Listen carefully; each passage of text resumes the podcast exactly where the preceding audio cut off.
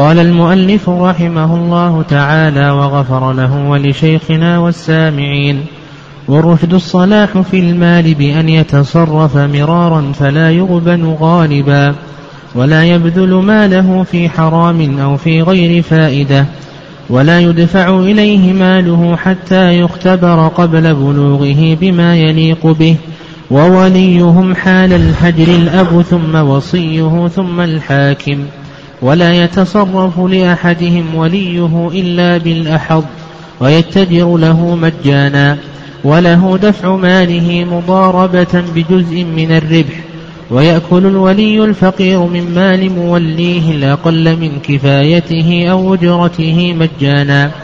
ويقبل قول الولي والحاكم بعد فك الحجر في النفقة والضرورة والضرورة والغبطة والتلف ودفع المال. وما استدان العبد لزم سيده إن أذن له وإلا ففي رقبته كاستيداعه وأرش جنايته وقيمة متلفه. تقدم لنا في الدرس السابق ما يتعلق بالقسم الثاني من قسمي المحجور عليه وهو المحجور عليه لحظ نفسه وذكر المؤلف رحمه الله الصغير والمجنون والسفيه.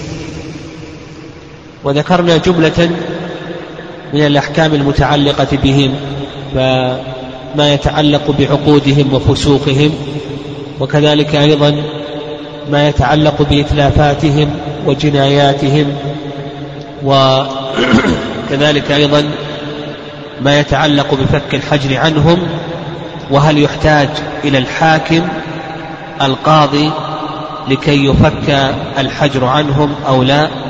إلى آخر ذلك. وأيضا تعرضنا لما يتعلق بعلامات البلوغ لأن البلوغ شرط لفك الحجر عن الصغير إلى آخره. ثم قال المؤلف رحمه الله والرشد الصلاح في المال. السفيه ينفك الحجر عنه بأمرين. نعم السفيه ينفك الحجر عنه بأمر واحد فقط وهو الرشد. لأن السفه عدم الصلاح في المال والرشد هو الصلاح في المال. فالسفيه لا يحسن التصرف في ماله. والرشد هو إحسان التصرف في المال وعلى هذا نقول السفيه الذي لا يحسن التصرف في ماله ينفك الحجر عنه بإحسانه التصرف في المال. وقول المؤلف رحمه الله والرشد الصلاح في المال يفهم منه أن الصلاح في الدين ليس له علاقة بالرشد وهذا هو المشهور من مذهب الإمام أحمد رحمه الله تعالى. فالرشد هو الصلاح في المال ولو كان فاسقا. والرأي الثاني أن الرشد هو الصلاح في المال والدين جميعا.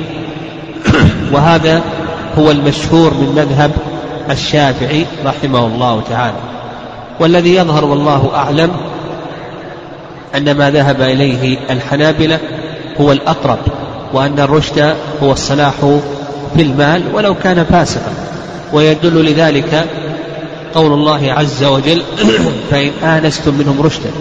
قال ابن عباس رضي الله تعالى عنهما أي صلاحا في أموالهم.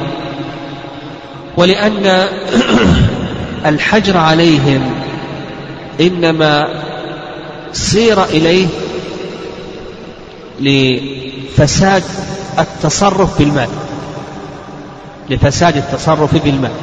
والحكم يدور مع علته وجودا وعدما فالعلة من الحجر هي عدم إحسان التصرف بالمال. وإذا كان كذلك فنقول بأن الرشد ضد السفه. وهو إحسان التصرف بالمال. هذا الذي يظهر. والواقع أيضا يشهد لهذا قد يكون الإنسان فاسقا لكنه يحسن التصرف في ماله. يستطيع أن يعامل الناس وأن يعقد معهم العقود ولا يغبن وقد يكون الإنسان ذا دين ولكنه لا يحسن التصرف في المال. قد يقبل إلى آخره. فما ذهب إليه المؤلف رحمه الله تعالى هو الصواب في هذه المسألة. طيب قال لك الصلاح في المال. ما هو ضابط الصلاح في المال؟ كيف نعرف الصلاح في المال؟ ذكر المؤلف رحمه الله تعالى لمعرفة الصلاح في المال. قال لك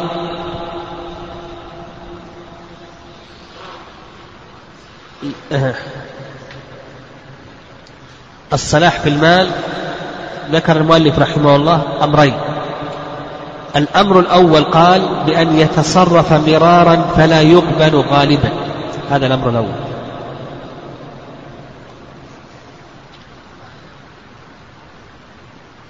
و... آه نعم. أو في غير فائدة. هذا الأمر الثاني. ذكر المؤلف رحمه الله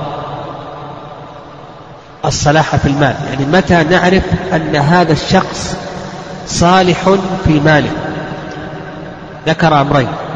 الأمر الأول أن يتصرف مرارا فلا يغبن يعني يبيع ويشتري يؤجر ويستاجر يعقد عقد الشركة المساقات المزارعة أو غير ذلك من العقود إلى آخره. يتصرف تصرفات كثيرة ولا يقبل. في غالب هذه التصرفات لا يقبل. وكذلك أيضا لا يبذل ماله في شيء لا فائت فيه. كما لو اشترى ترابا أو نحو ذلك أشياء لا, فائدة فيها أو مفرقعات ونحو ذلك. كذلك أيضا هناك أمر ثالث يذكره الفقهاء رحمهم الله لا يبذل ماله في محرم.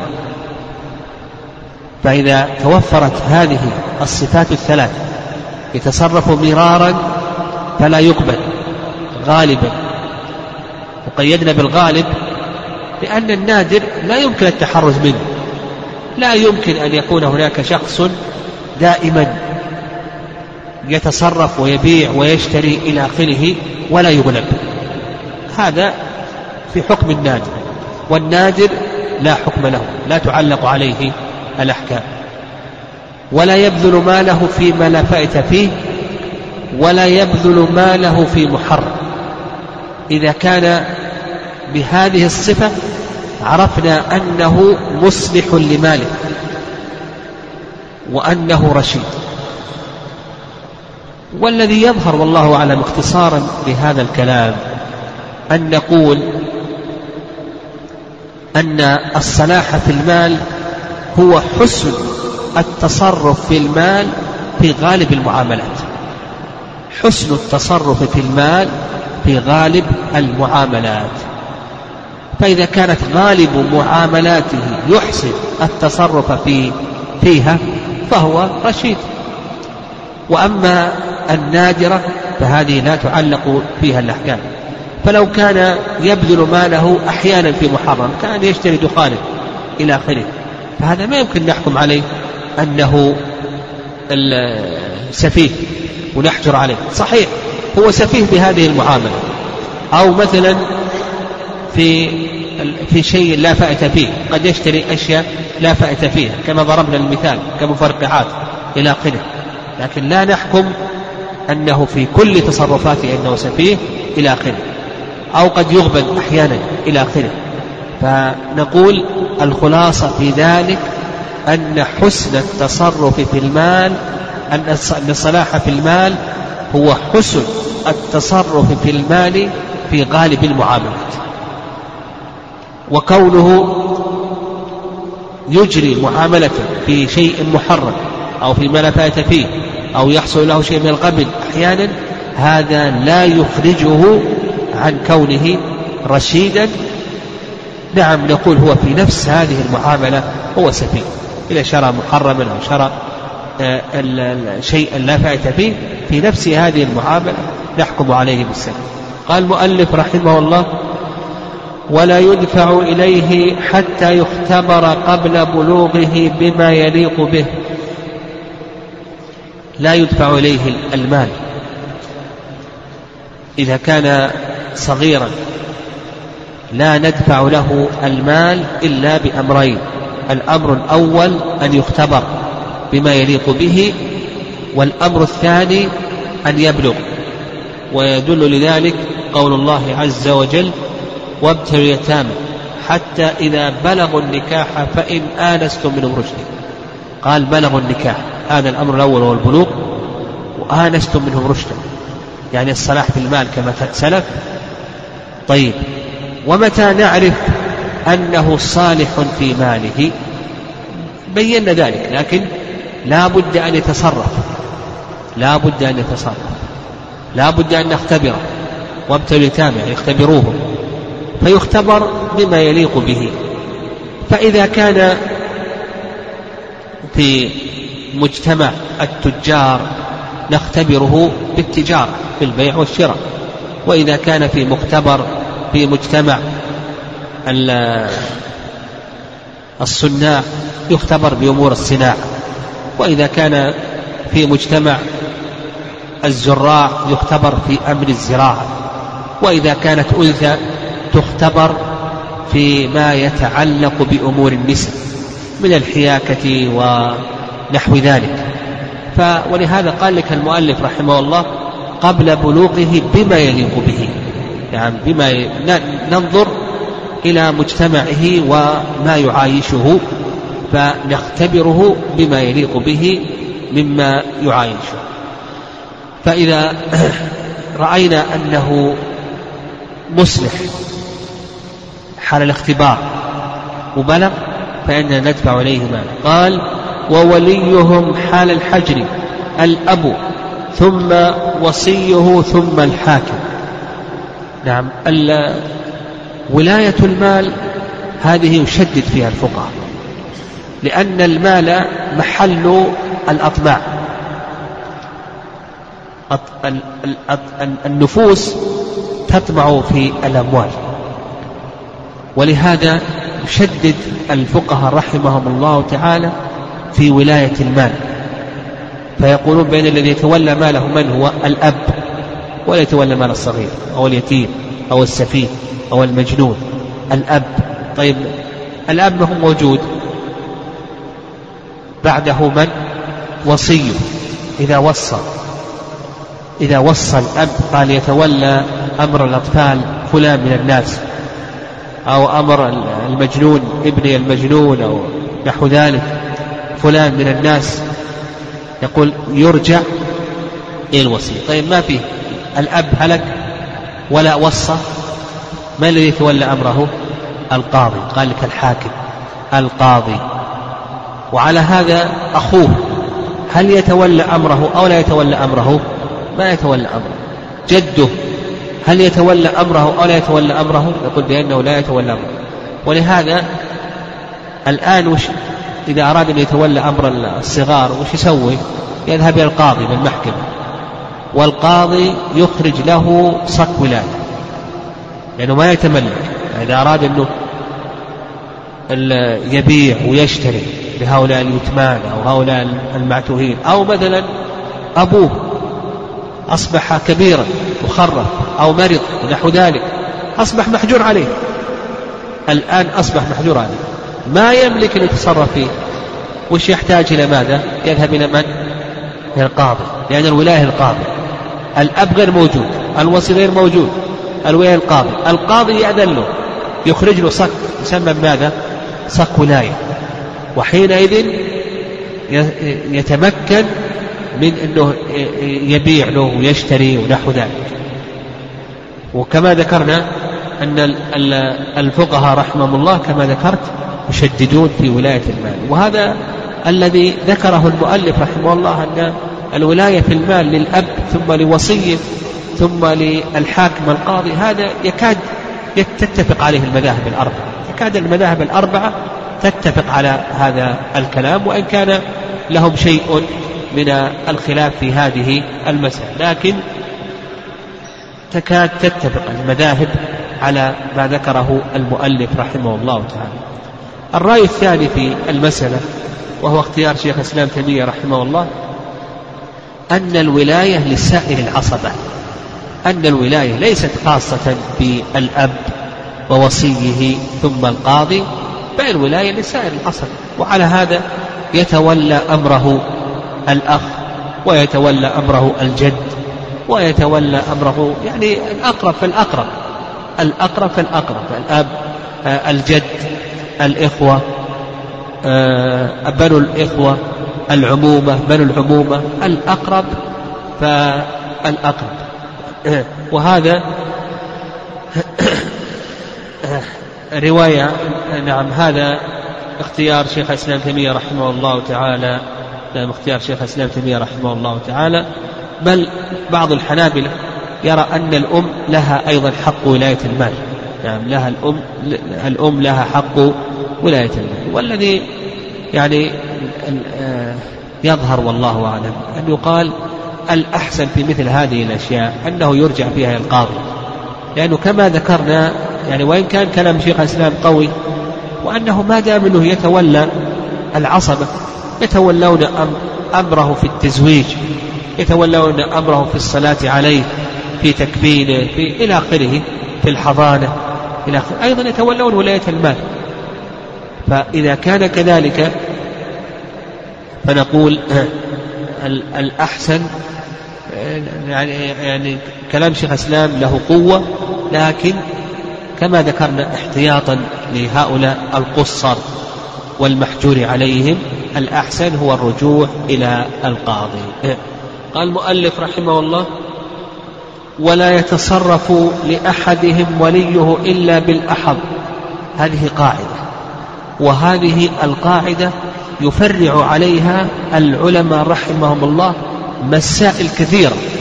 هذه القاعدة يفرع عليها العلماء رحمهم الله مسائل كثيرة. وهذه القاعدة مأخوذة من قول الله عز وجل ولا تقربوا مال اليتيم إلا بالتي هي أحسن وانظر إلى كلام الله عز وجل. الله عز وجل قال إلا بالتي هي أحسن. يعني أحسن التصرفات. ينظر إلى أعلى إلى أعلى التصرفات. لم يقل الله عز وجل ولا تقربوا مال اليتيم إلا بالحسن. لا قال بالتي هي أحسن. أعلى التصرفات. وعلى هذا الولي يجتهد. يعني الولي يجتهد بأن ينظر أحسن التصرفات فيسلكها في مال من؟ ها؟ في مال اليتيم وغير اليتيم المحجور عليهم القصة. قد يكون يتيما قد يكون مجنونا قد يكون كبيرا في السن خرفا خرف إلى آخره هرما خرف وأصبح لا يعقل إلى آخره. فهؤلاء الله عز وجل يقول ولا تقربوا مال اليتيم إلا بالتي هي أحسن. ننظر إلى أعلى التصرفات. طيب وهذا يترتب عليه مسائل كثيرة جدا. وسنشير إلى جملة من هذه المسائل والمؤلف أيضا سيشير إلى ذلك. قال لك من هذه المسائل قال ويتجر له مجانا. يتجر الولي. يبيع ويشتري في مال المحجور عليه. هذا القاصر. ها؟ قال لك مجان مجانا ما يأخذ شيء. يعني مثلا إذا كان عنده عشرة آلاف أو عنده عشرون ألفا فإنه يبيع ويشتري في هذه الدراهم مجانا. دون أن يكون دون أن يأخذ على ذلك نعم دون أن يأخذ على ذلك عوضا. نعم دون أن يأخذ على ذلك عوضا. وعلى هذا الولي ليس له ذلك. ليس له أن يأخذ على ذلك عوضا. لماذا؟ أولا لانتفاء التهمة عنه لكي تنتفي عنه التهمة الولي لأنه لو أخذ ربما يتهم. وثانيا قالوا بأن الربح نماء مال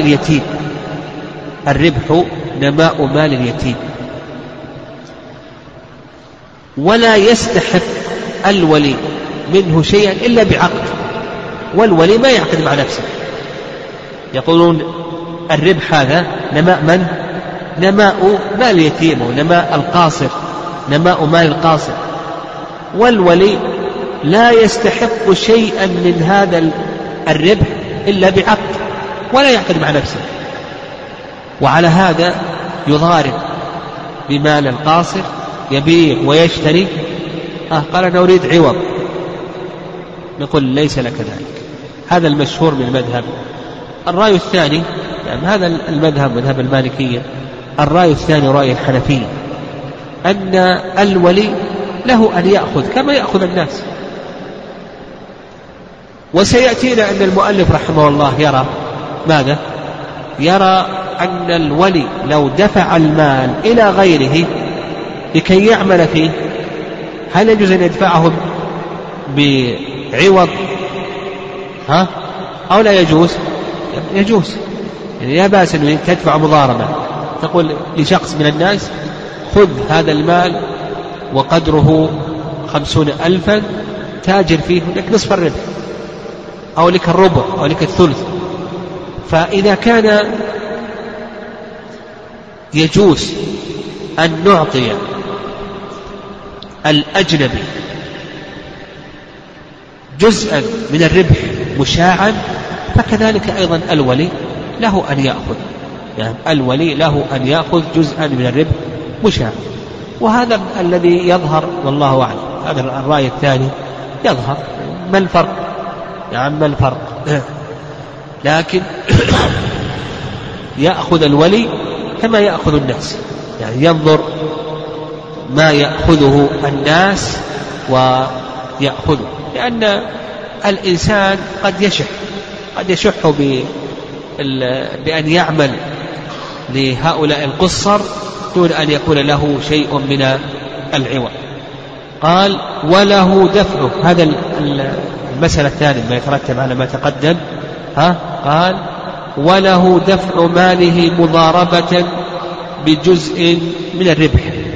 يعني الولي له أن يدفع. وظاهر كلام المؤلف رحمه الله قوله له ظاهر كلامه الإباحة. وبعض العلماء يقول هذا هو السنة. السنة أن تدفع هذا المال للولي لمن يعمل به. حتى ولو كان بجزء من الربح. ويدل لذلك أن الله سبحانه وتعالى قال ولا تقربوا مال اليتيم إلا بالتي هي أحسن. وهذا من التي هي أحسن. لأننا إذا تركناه ماذا؟ دون أن يعمل فيه تأكله الصدقة. ثبت عن عمر رضي الله تعالى عنه أنه قال ابتغوا في أموال يتامى كي لا تأكلها الصدقة. لأنه إذا ترك دون أن يكون هناك عمل أكلته الصدقة. وأيضا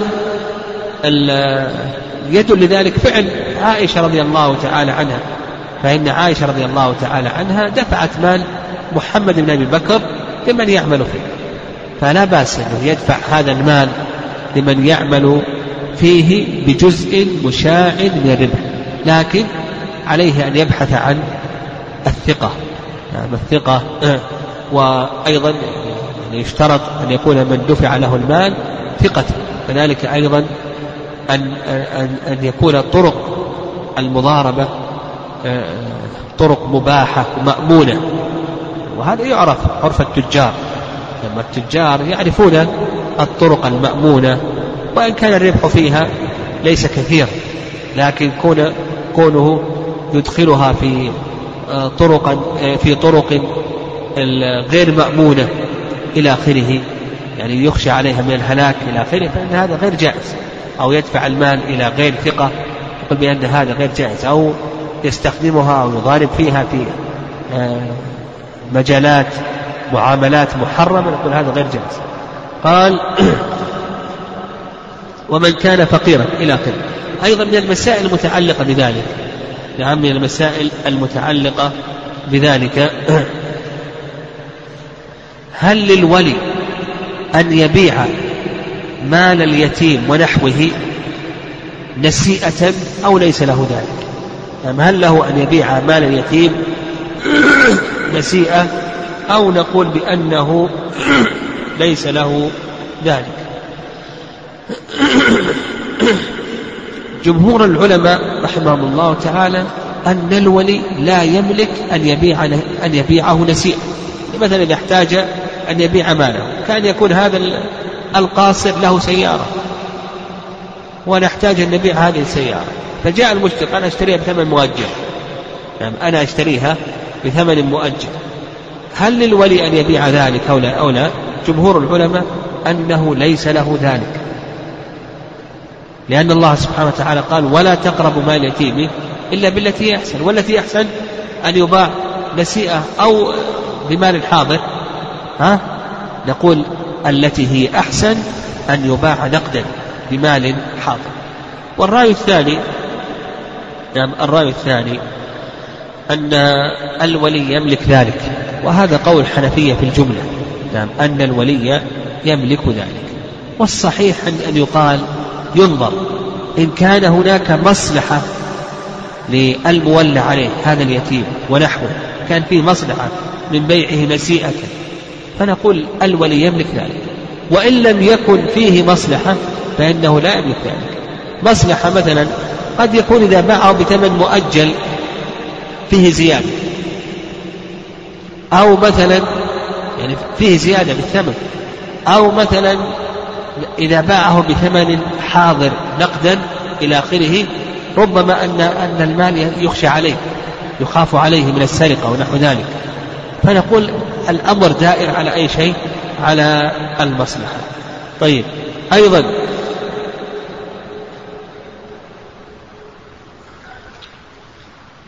طيب أيضا. هل يملك الولي أن يبيع مال اليتيم بعرض أو لا يملك ذلك.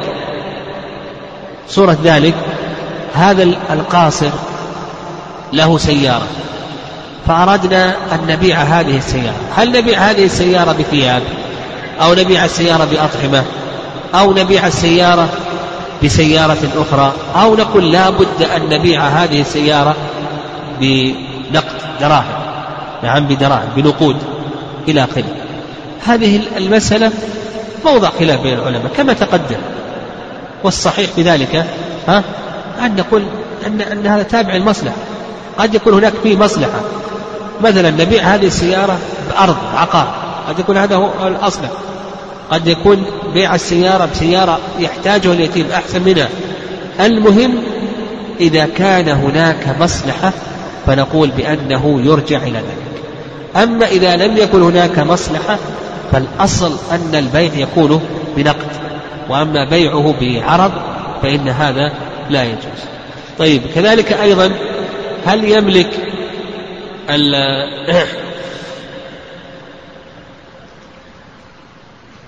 هل يملك أن يقرض ماله؟ ها؟ هل يملك أن يقرض ماله؟ أو نقول بأنه لا يملك أن يقرض ماله. نعم هل يملك أن يقرض ماله أو لا يملك أن يقرض ماله؟ أيضا هذه موضع خلاف بين العلماء رحمهم الله. يعني موضع خلاف بين بين العلماء رحمهم الله. والصحيح أنه يملك ذلك إذا كان ماذا؟ إذا كان مصلحة. المهم أن مثل هذه تعود إلى المصلحة. أيضا نحن تكلمنا عن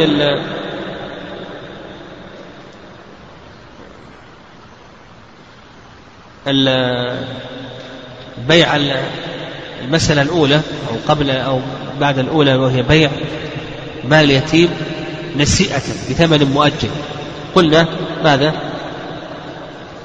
على قولين نعم قلنا على قولين هو رأي جمهور أهل العلم إذا كان هناك مصلحة جاز.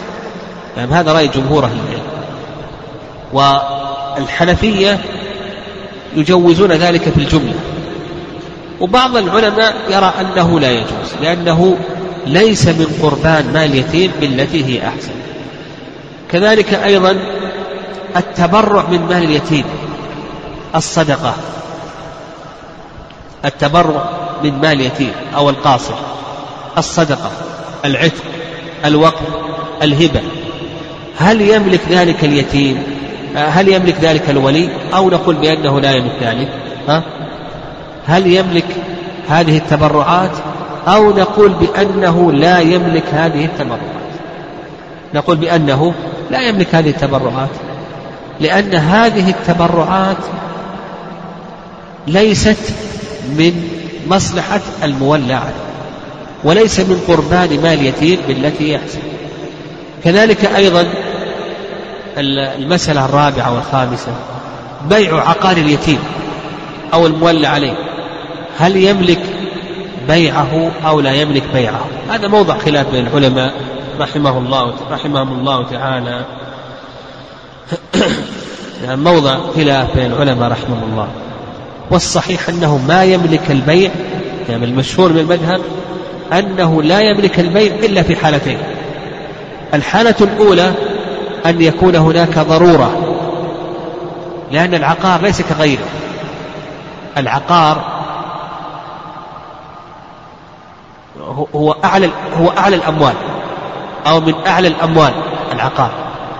فلا يملك بيع العقار إلا في حالتين. الحالة الأولى ماذا؟ أن يكون هناك ضرورة.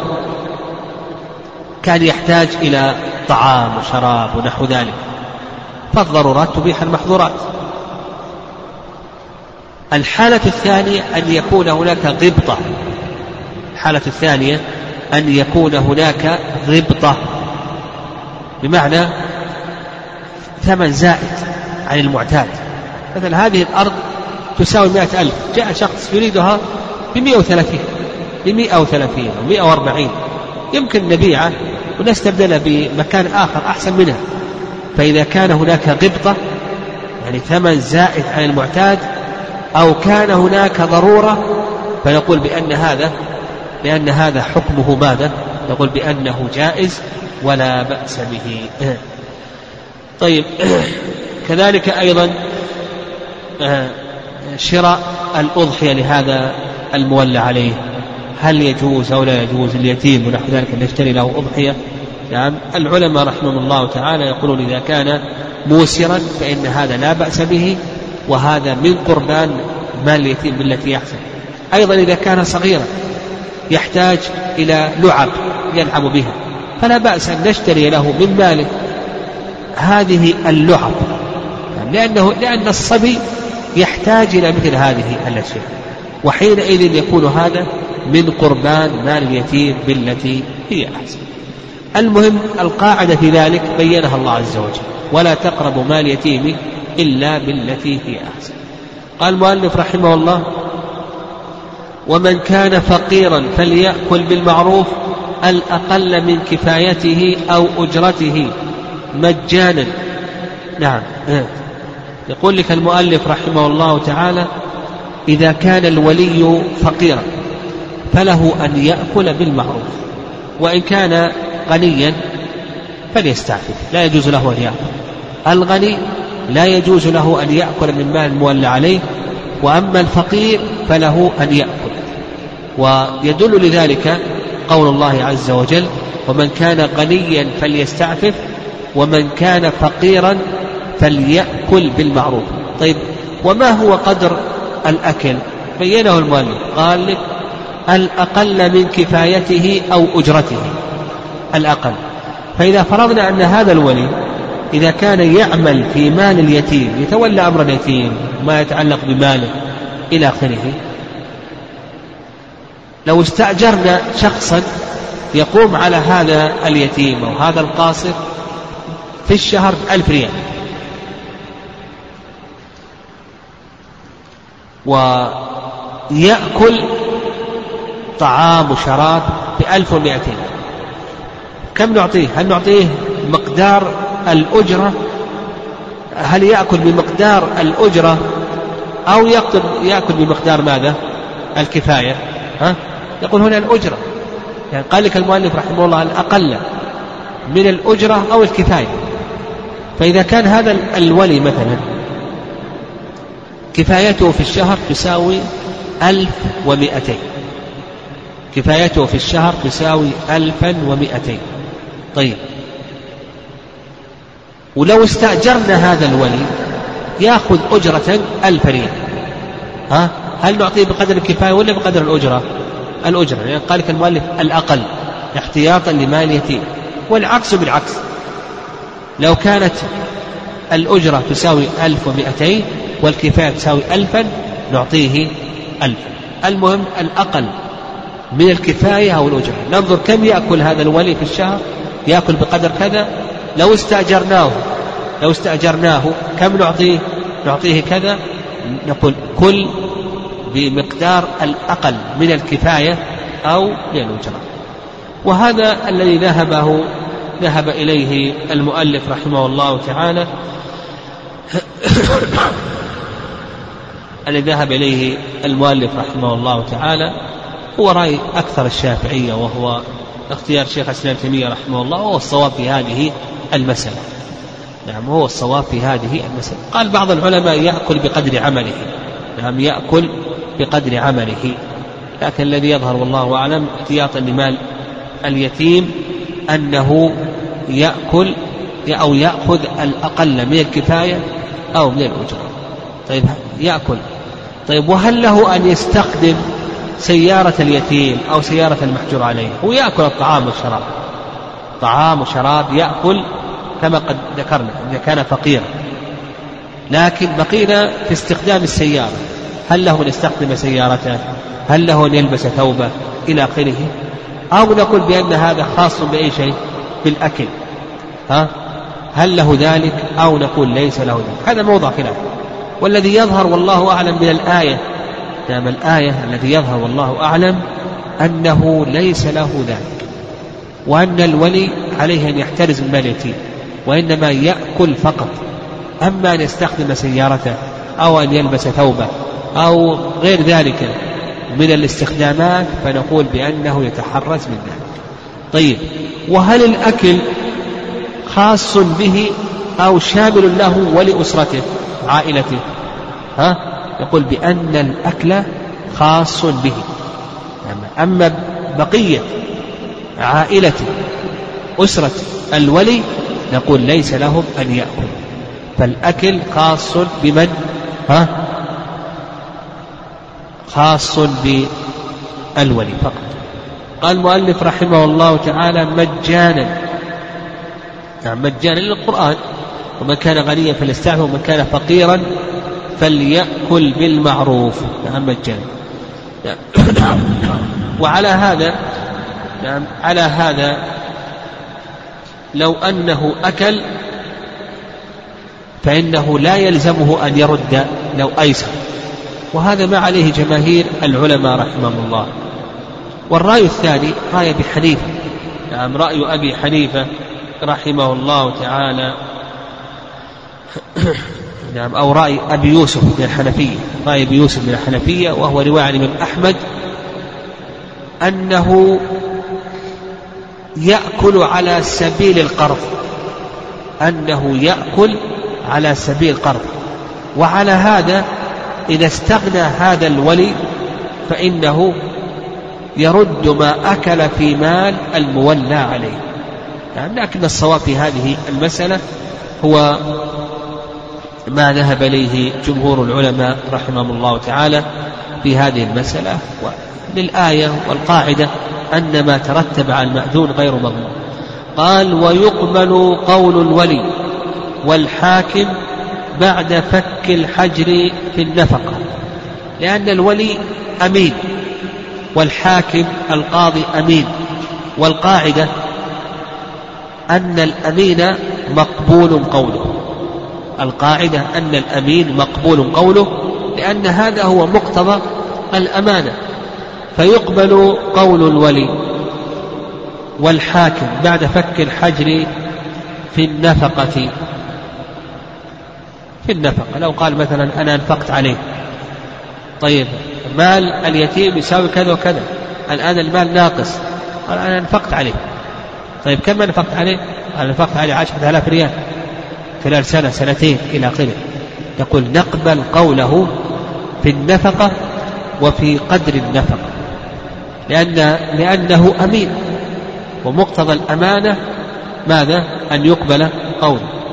قال وفي وفي وجود الضرورة والغبطة. طيب هو باع الآن العقار باع البيت. طيب لماذا بعت البيت؟ قال بعت البيت ضرورة.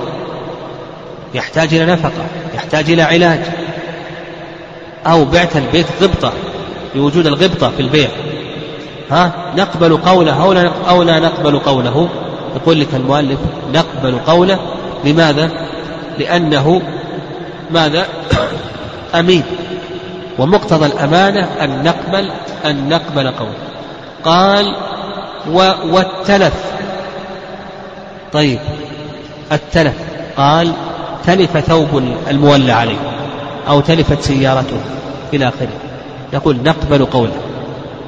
إذا قال تلفت طيب اليتيم هذا عنده سيارتان ولا الثانية قال تلفت تلفت. نقبل قوله. إلا إذا ادعى التلف بأمر ظاهر فإنه يكلف. نعم يكلف البين. طيب. وأيضا يقبل قوله في عدم التعدي والتفريط قال تلفت. ولم أتعدى ولم أفرد. لم أتعدى ولم أفرد. فنقول نقبل قوله. نقبل قوله في التلف وكذلك أيضا يقبل قوله في عدم التعدي والتفريط أنه ما تعدى ولا فرد. قال ودفع المال. دفع المال. أيضا يقول لك المؤلف رحمه الله يقبل قول الولي في دفع المال. طيب وين مال اليتيم؟ وين مال هذا القاصر قال إنه رشد وبلغ بلغ ورشد ودفعت له المال. ها؟ نقبل قوله ولا ما نقبل قوله؟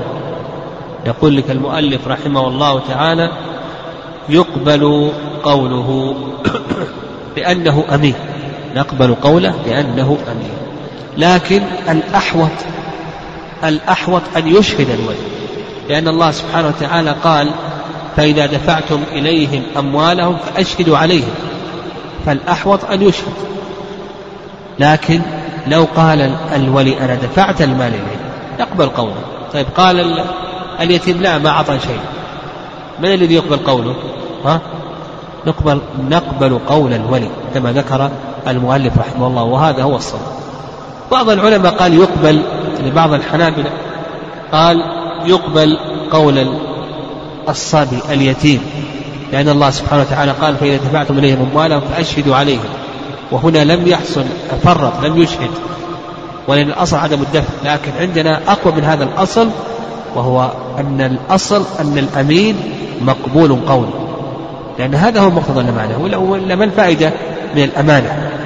فالصحيح أنه مقبول قول الولي لكن الأحوط كما ذكرنا أن يشهد وخصوصا إذا كان المال كثيرا. أما إذا كان المال يسيرا فالأمر في هذا ظاهر.